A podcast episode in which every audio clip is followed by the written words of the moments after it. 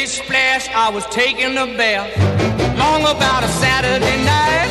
Yeah. 점심 먹고 유쾌한 시사 디저트 한 입. 최영일의 시사 본부. Well, I stepped out the tub and put my feet on the floor. I ran 네, 시사본부 매일 이 시간 청취자분들께 드리는 깜짝 간식 선물 오늘도 준비되어 있습니다. 오늘은 컵라면과 초코우유 목매지 마시라고 초코우유까지 곁들여 드릴게요. 코너 들으시면서 문자로 의견 주시는 청취자분들에게 쏘는 거고요.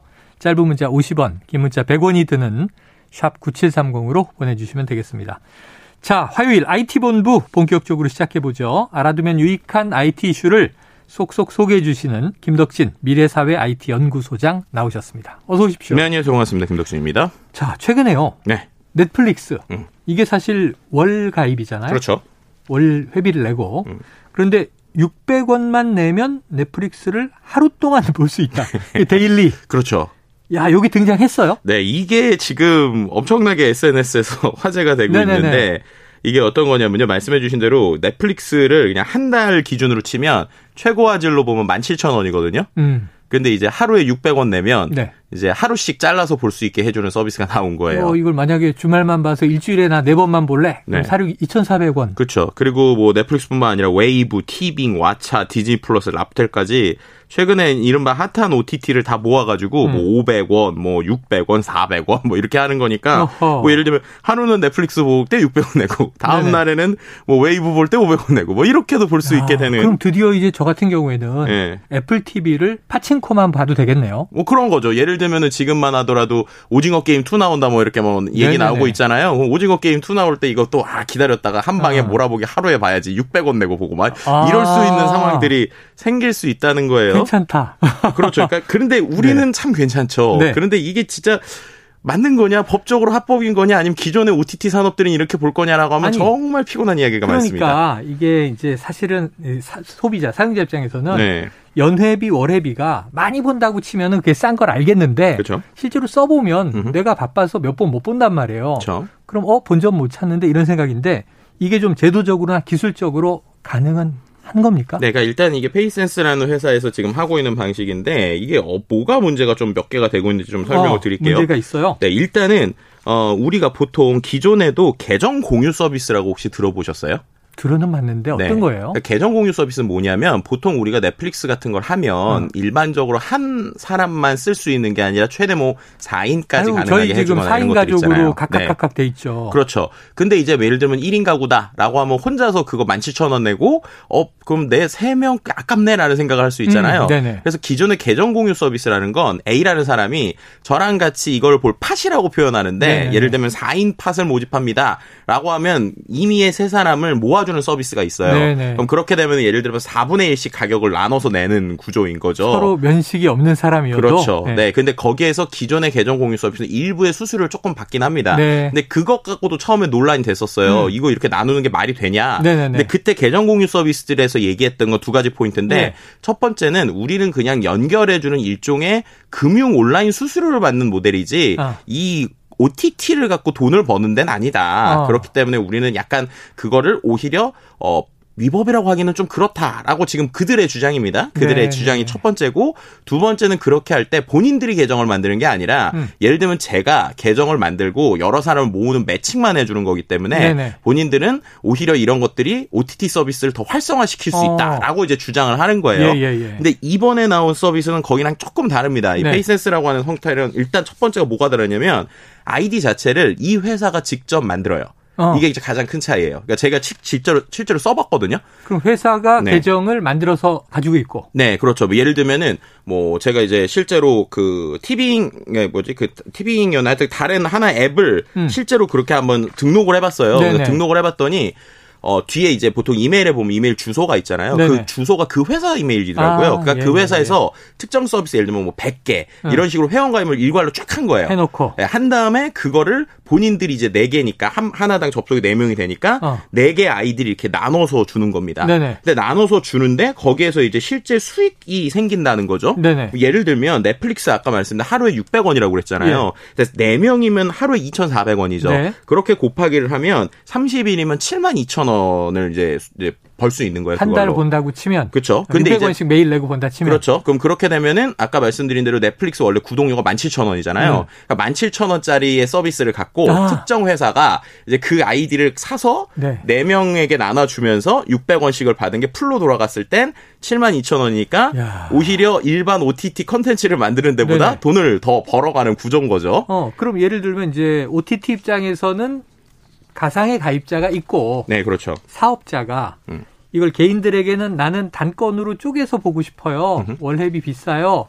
그래서 하루 600원씩 그걸 알아서 보십시오 하고 그 가입자들을 많이 모으면 음. 중간에서 본인도 수익 창출을 하고 음흠. 그럼 이게 어찌 보면 새, 매- 이새 주체가 네. 각각 다 윈윈윈 하는 겁니까? 그러니까 말씀해 주시는 데처럼 세 주체가 다 윈윈윈 하는 거로 봤을 때 오히려 아이러니하게 OTT만 윈하지 못하는 거고 아. 예, 소비자랑 아, 그냥 그다음에 그, 그 소비자가 직접 가입했다면 네. 수익을 더 낼 수 있는 건데. 그렇죠. 뭐 예를 들면 4명으로 쳤을 때 17,000원 곱하기 4명 낼 수 있는 수익인데 네. 그런 것들을 그렇게 나눠내니까 결국 수익은 끝에 있는 서비스가 많이 내는 네. 것이다라고 하니까 기존에 오히려 말씀드렸던 계정 공유 서비스 같은 경우에는 계속 뭐 예를 들면은 이제 OTT 업체들도 계속 아 이거는 불법의 가능성이 있다, 불법이다라고 얘기를 하면서도 그거에 대해서 뭐 제재를 음, 하거나 이러지는 음. 못했었어요. 네. 왜냐면 그걸 제- 막 제재를 하기 시작하면 소비자들이 어 이거 너네가 어쨌든 네 명씩 쓰게 해줬는데 뭐 그걸 갖고 넷플릭스 같은 경우는 이거 가족만 된다 뭐 이런 식으로 막 네, 약정을 네, 하다 네. 보면 어 쟤네 왜 이렇게 돈만 밝히네 이런 것들에 대한 어떤 음. 여론이 있을 거잖아요. 그래서 그냥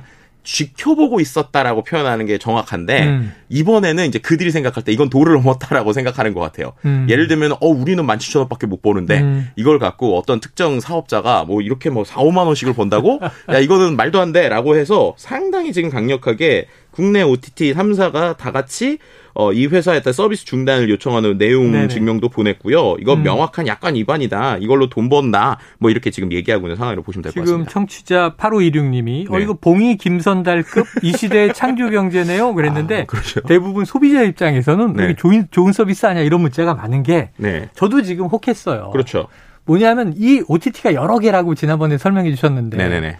다 가입하면 이게 떼돈이란 말이에요. 그렇죠. 그런데 나는 이 OTT에선 요것만 보고 싶고 음. 이 OTT에선 요것만 보고 싶은데 네. 어떡하지? 근데 이건 좀 잘라볼 수 있으니까.